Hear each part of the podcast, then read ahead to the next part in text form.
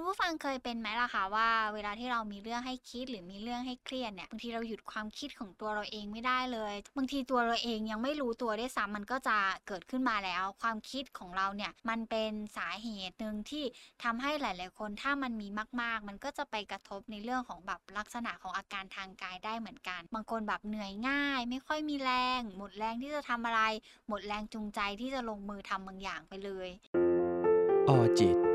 นี่คือพื้นที่ปลอดภัยสำหรับคุณ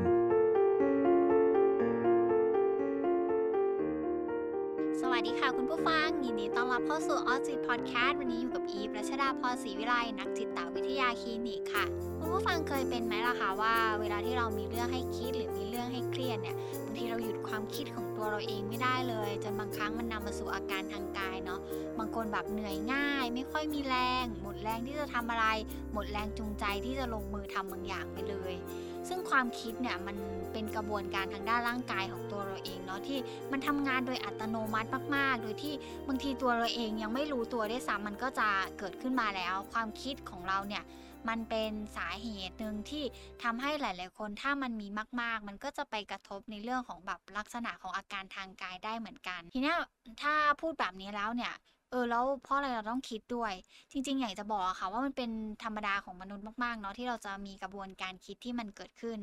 แต่การคิดกับความคิดมากจนหยุดคิดไม่ได้เนี่ย มันค่อนข้างแตกต่างกัน บอกแบบนี้เลยค่ะ คุณผู้ฟังว่าจริง ๆ ความคิดของเรามันเป็นกระบวนการของร่างกาย ที่มันเกิดขึ้นเพื่อให้ตัวเราเองสามารถทบทวน แล้วก็วิเคราะห์ปัญหา วิเคราะห์สถานการณ์ที่มันอยู่ตรงหน้าก่อนที่เราจะตัดสินอะไรบางอย่าง ให้มันออกมาให้มันสมเหตุสมผลได้มากขึ้นเนาะแต่การที่เป็นคนคิดมาก แล้วก็คิดอยู่แต่เรื่องเดิมๆเนี่ยมันหมายความว่าตัวเราเองมีกระบวนการคิดที่มันมากเกินความจำเป็นที่ร่างกายควรจะเป็น ซึ่งโดยคนส่วนมากเรามักจะมีการคิดในเรื่องของเรื่องเรียน การทำงาน ความสัมพันธ์ แฟน การใช้ชีวิตของตัวเอง หรือแม้กระทั่งกับคนในครอบครัวเอง แล้วลักษณะของการที่คิดมากเนี่ยมักจะเกิดจากการที่หลายๆคนจะเก็บเรื่องราวที่เป็นด้านไม่ดีมากกว่าด้านที่เป็นเรื่องดีๆ ของตัวเราเองเข้ามา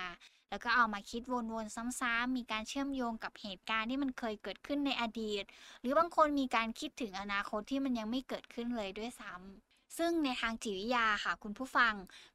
มองว่าการคิดเนี่ยมันเป็นเรื่องของคนทั่วไปเนาะแล้วก็การคิดมากเนี่ยมันสามารถเกิดขึ้นได้กับทุกๆ คนเหมือนกัน แต่ถ้าเราจะมามองว่าจนมันเกิดเป็นอาการทางกายได้เลยเนี่ยมันจะต้องดูจากอะไรได้บ้าง อย่างแรกเลยค่ะว่าความคิดที่มันเกิดขึ้นนั้นอะมันเกิดขึ้นบ่อยแค่ไหน แล้วพอมันเกิดแล้วมันอยู่กับเรานานมากแค่ไหนเนาะอย่างที่สองเลย ถ้าความคิดมากตรงนั้นที่มันเกิดขึ้นบ่อยมากๆ อยู่กับเรานานมากๆ มันเริ่มกระทบในเรื่องของการใช้ชีวิตประจำวันหรือว่าฟังก์ชันในการดำเนินชีวิตของตัวเราเองหรือยัง เช่น คิดมากจนทำงานช้า คิดมากจนกระทบต่อปัญหาการจดจ่อการคงสมาธิ หรือบางคนคิดมากจนไม่กล้าตัดสินใจจะทำอะไรเลย กลัวที่จะทำอะไรไปเลยอะไรอย่างเงี้ยเนาะอันนั้นคือสิ่งที่มันเกิดขึ้นแล้วมันเริ่มกระทบกับตัวเราเองมากยิ่งขึ้นเนาะแต่สาเหตุหลักๆ เลยของคนที่มักจะคิดมากเนี่ยมักจะเกิดจากการที่ กลัวคนอื่นจะพูดถึงเรายังไง กลัวคนอื่นจะตัดสินเราว่าเราเป็นแบบไหน มันทำให้เราไม่กล้าที่จะทำอะไรเลย แล้วก็จะอยู่ในความคิดของตัวเองวกวนไปวกวนมาอยู่แบบนั้น หรือบางคนอาจจะเกิดจากการที่คิดทบทวน เพราะต้องการให้สิ่งที่ตัวเองจะทำมันออกมาสมบูรณ์แบบ แล้วพอมันเกิดขึ้นแล้วกลายเป็นความผิดหวังหรือผิดพลาด ก็จะคิดวนๆซ้ำๆแล้วก็โทษตัวเองอยู่ในรูปแบบนั้นเนาะ บางคนก็เกิดจากความที่อ่อนไหวง่ายมาก ก็เลยทำให้เวลามีใครพูดอะไร หรือใครทำอะไรกับเราอย่างเงี้ยเราก็จะเก็บมาคิดทบทวนแล้วก็วกวนอยู่กับตัวเองอยู่แบบนั้นเลย ปัญหาคือการคิดมากของคนส่วนใหญ่เนี่ยมันมักจะเกิดจากการที่เขาเลือกคิดในสิ่งเล็กๆ น้อยๆ บ่อยครั้ง จนท้ายที่สุดแล้วมันกลายไปเป็นนิสัยของตัวเราเองทีนี้พอบอกแบบนี้แล้วทุกคนก็คงอยากจะรู้ว่า การคิดมากของเราเนี่ยมันมาในรูปแบบไหนบ้างจริง ๆ อย่างแรกเลยคนคิดมากเขาจะมักจะคิดย้ำอยู่ในอดีตของตัวเอง ก็มักจะมีคำพูดติดปากหรือว่าติดหัวกับตัวเองว่า เออถ้าเป็นแบบนั้นแล้วจะเป็นแบบนี้หรือเปล่า หรือถ้าเกิดสมมุติว่าเออเวลามีคนพูดถึงเราแบบนี้แล้ว ครั้งต่อไปเนี่ยเขาก็ต้องพูดถึงเราแบบนี้อีกแน่ๆเลย คิดถึงความผิดพลาดของตัวเองในอดีตอยู่ตลอดเวลา หรือบางคนเนี่ยอาจจะคิดถึงแต่ในอนาคตที่มันยังมาไม่ถึง ก็อาจจะเป็นในลักษณะของการที่ โหเขาต้องคิดกับเราแบบนี้แน่ๆเลย ถ้าเราทำแบบนี้ทำแบบนี้แล้วมันจะต้องเป็นแบบนี้แน่ ๆ เลย วางแผนล่วงหน้าเกินความจำเป็น ก็ทำให้เราเกิดเป็นความคิดที่มันวกวน บางทีมันก็จะตามมาด้วยความกังวลความกลัวแล้วก็ความเครียดหลาย ๆ อย่างที่มันเกิดตามมากับเราก็ได้ แล้วตัวความคิดอะค่ะคุณผู้ฟังจริง ๆ มันค่อนข้างแตกต่างมากเลย จากการที่เรามีความกังวลเนาะมันต่างกันยังไงคือความคิดเนี่ยบางทีมันจะเป็นการคิดถึงเหตุการณ์ที่เคยเกิดขึ้น หรือบางทีเป็นการคิดถึงอะไรที่มันคาดว่าจะเกิดขึ้นในอนาคตเป็นการพยากรณ์ตัวเองไว้ก่อน แต่ความกังวลที่มันเกิดขึ้นบางทีมันเกิดจากการที่เราคิดวนๆซ้ำๆตรงนั้นเนี่ยจน ความรู้สึกเหล่านั้นมันตามมา แต่ไม่ได้อยู่ตรงหน้าแล้วมันก็ยังไม่ได้เกิดขึ้นอะเหมือนมันคิดเกินไป แล้วคนที่เกิดเป็นความกังวลเนี่ยมันเสมือนประมาณว่า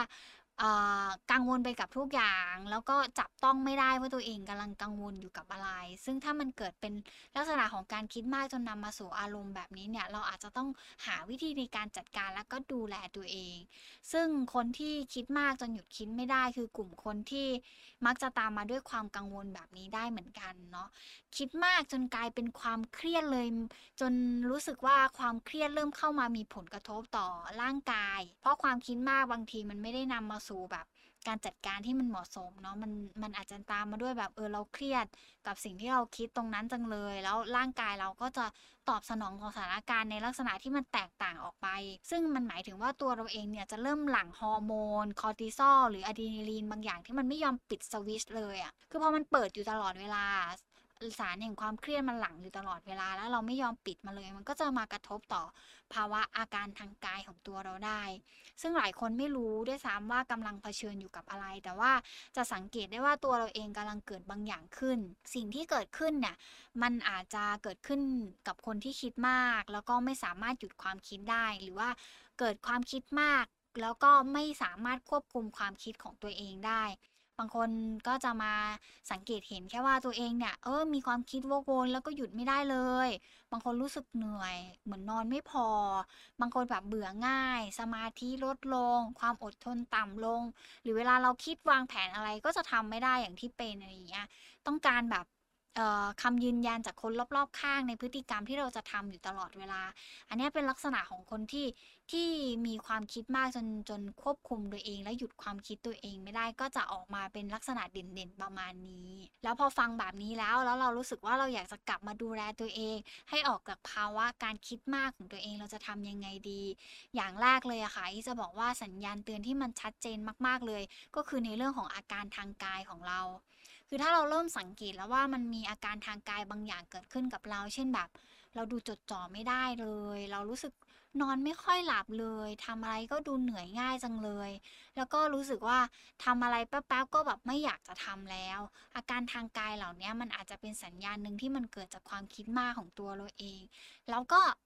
เริ่มมาตระหนักกับตัวเอง แล้วก็ดึงตัวเองกลับมา ถ้าเราเริ่มรู้ว่า ฮ้ยเรากำลังอยู่ในภาวะของความคิดมากและคิดวกวนในเรื่องเดิมๆซ้ำๆเนี่ยอยากจะให้กลับมาตระหนักรู้ต่อสิ่งรอบตัวเนาะผ่านระบบสัมผัสของเราทั้ง 5 ในร่างกาย เอ๊ะลองสังเกตซิว่าเรากำลังมองอะไรอยู่ เรากำลังอยู่ในสภาวะอากาศยังไง เสียงที่เข้ามาในในหูเราเนี่ยเราได้ยินเสียงอะไร ลองประมวลผลกับตัวเองดู แล้วก็มีกลิ่นอะไรบ้างที่มันเกิดขึ้นกับเราณตอนนี้อะไรอย่างเงี้ย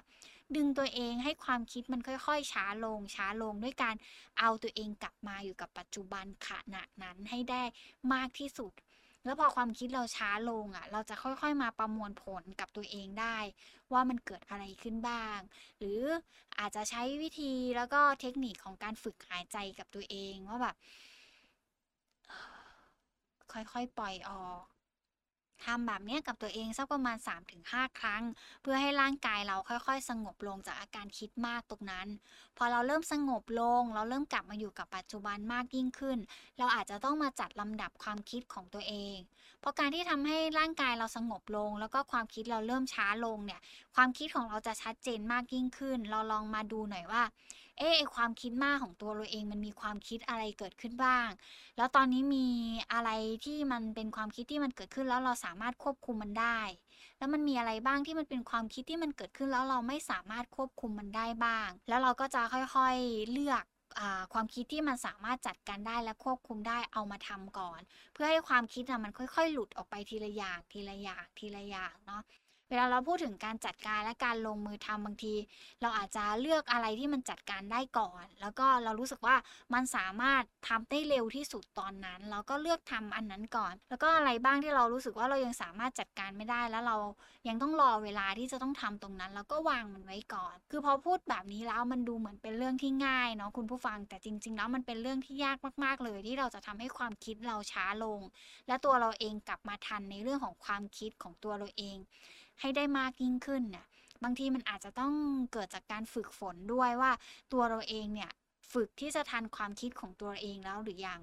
แล้วถ้าคุณผู้ฟังเนี่ยเป็นคนหนึ่งที่กำลังรู้สึกว่าเครียดอยู่ แล้วก็รู้สึกว่าเครียดมากกว่าปกติ เป็นเวลานานๆมาก ๆ มีความคิดวกวน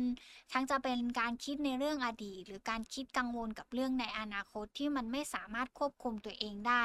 อาจจะลองหากิจกรรมอะไรที่มัน ผ่อนคลายตรงนั้นก่อน เพื่อให้ตัวเราเองออกมาจากสภาวะนั้น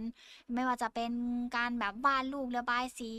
หรือการทำคุกกิ้งหรือกิจกรรมอะไรที่มันผ่อนคลายผ่อนคลายกับตัวเอง เพื่อดึงตัวเองออกมาจากความคิดวกวนซ้ำๆตรงนั้นจนนำไปสู่ความเครียดให้ได้ก่อน แล้วเราก็ค่อยมาเริ่มฝึกกับตัวเอง แต่ถ้าอาการเครียดและความคิดมากตรงนั้นเนี่ยมันไม่มีท่าทีว่าจะลดลง แล้วมันยิ่งไปกระตุ้นอาการทางกายของเราให้มันเด่นชัดมากยิ่งขึ้น การเรื่องเข้าพบจิตแพทย์หรือไปพบกับนักจิตวิทยาคลินิก เพื่อทำความเข้าใจตัวเองและประเมินรวมไปถึงการวางแผนการรักษาให้มันเหมาะสม ก็เป็นอีกทางเลือกหนึ่งที่สามารถช่วยให้คุณผู้ฟังมีโอกาสที่จะควบคุมและจัดการกับความคิดของตัวเองให้ได้มากขึ้นนะคะ แต่ถ้าหากคุณผู้ฟังท่านใดที่กำลังมองหาพื้นที่ปลอดภัยและเพื่อนคอยรับฟัง ออจิตขอเป็นพื้นที่หนึ่งนะคะ ที่เข้ามาช่วยเหลือเพื่อให้คุณผู้ฟังเนี่ยสามารถแบ่งเบาความรู้สึก แล้วก็ได้เป็นที่ระบาย เพื่อให้คุณผู้ฟังสามารถอยู่กับอารมณ์และความรู้สึกของตัวเองให้ได้มากยิ่งขึ้น วันนี้ขอบคุณมากเลยนะคะ ที่รับฟังไว้เจอกันใหม่ EP หน้า สวัสดีค่ะออจิต นี่คือพื้นที่ปลอดภัยสำหรับคุณ